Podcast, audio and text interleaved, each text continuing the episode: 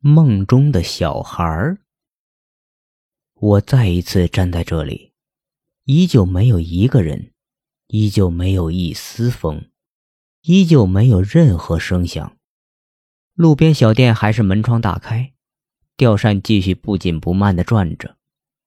我站在路的中间，烈日当头，把整个世界烤得炙热苍白。我又看见了柳树。一颗颗延绵到我看不见的路尽头，阴魂不散。我无数次见到他们。第一次，无数的柳树上吊着无数具滴血的尸体。第二次，无数的柳树上还是吊着无数滴血的尸体。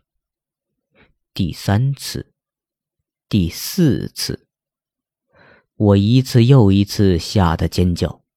现在他们果然又站在这里，柳树上果然还是毫无悬念的吊着无数具滴血的尸体。我不再害怕，所以我对他们笑了。于是尸体们纷纷抬头，也对我笑了，咧着嘴，露出他们鲜红的牙齿。鲜血顺着嘴角往下滴，太丑了！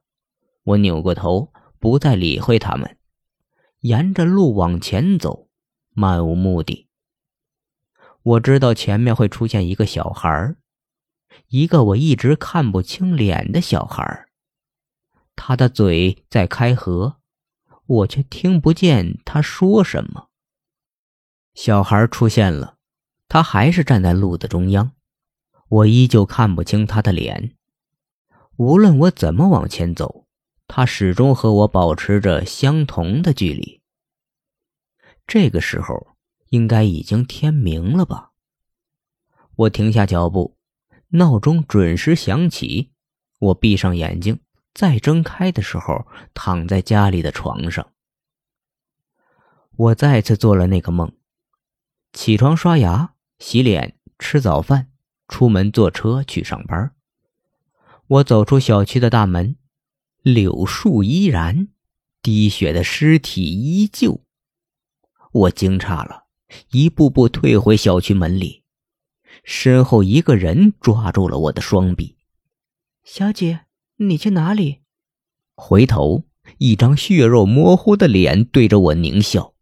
我尖叫一声，挣脱开，往外跑去。这时候开过一辆公交车，我跳上车去，车门关上，车子启动，那个血肉模糊的人追出来，但是渐渐被公交车抛在后面。我喘息了片刻，才注意车上除了司机和车尾的小孩，没其他人。我向小孩走去，可是无论怎么走，都走不到车尾。也看不清小孩的脸。小姐，你去哪里？司机问我。我回头看他，他血肉模糊的对我笑。我再一次尖叫一声，惊醒。天果然亮了，闹钟却没响。我一看时间，居然迟醒了半个小时。摇摇头，这个梦做的越来越离谱了。起床，洗漱完毕。今天没有时间吃早饭了，不如去小区对面的包子铺买两个包子吧。然后索性坐公交车去上班。我带着两个包子跳上车，丝毫没对空荡荡的车厢感到奇怪，因为据说这趟车在早高峰的时候有加班车。我坐在位子上庆幸的时候，一个小孩走到我身边。他直愣愣地盯着我看，我被他看得发毛。我要下车，你送我回家。小孩抓着我的手，然后他凶巴巴地对司机说：“停车，我要回家。”司机不情愿地踩住了刹车，车停在了一个十字路口。小孩使劲地拉着我下了车，车子缓缓离去，穿过路口，车身慢慢模糊，最后完全消失了。过了这个路口不下车，你就死了。小孩对我说：“这是一辆运载死灵的车，你是生灵，上车去了阴曹地府，没办法超生。我目瞪口呆，环顾四周，没有一个人，没有一丝风，没有任何声响。路边的柳树上的尸体对我挤眉弄眼。我蹲下来问小孩：“你为什么帮我？”小孩伸出手摸着我的脸，却不说话。我仔细端详着他的脸，这个小孩的眉眼似曾相识，看着他心里很温暖。你不是一直想看清我的脸吗？他说：“原来是你，我认识你吗？”我问他。小孩不回答。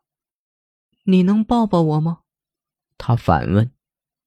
我张开双臂，他走进我怀里，双手环着我的脖子，把头靠在我的肩上。妈妈，我是米奇。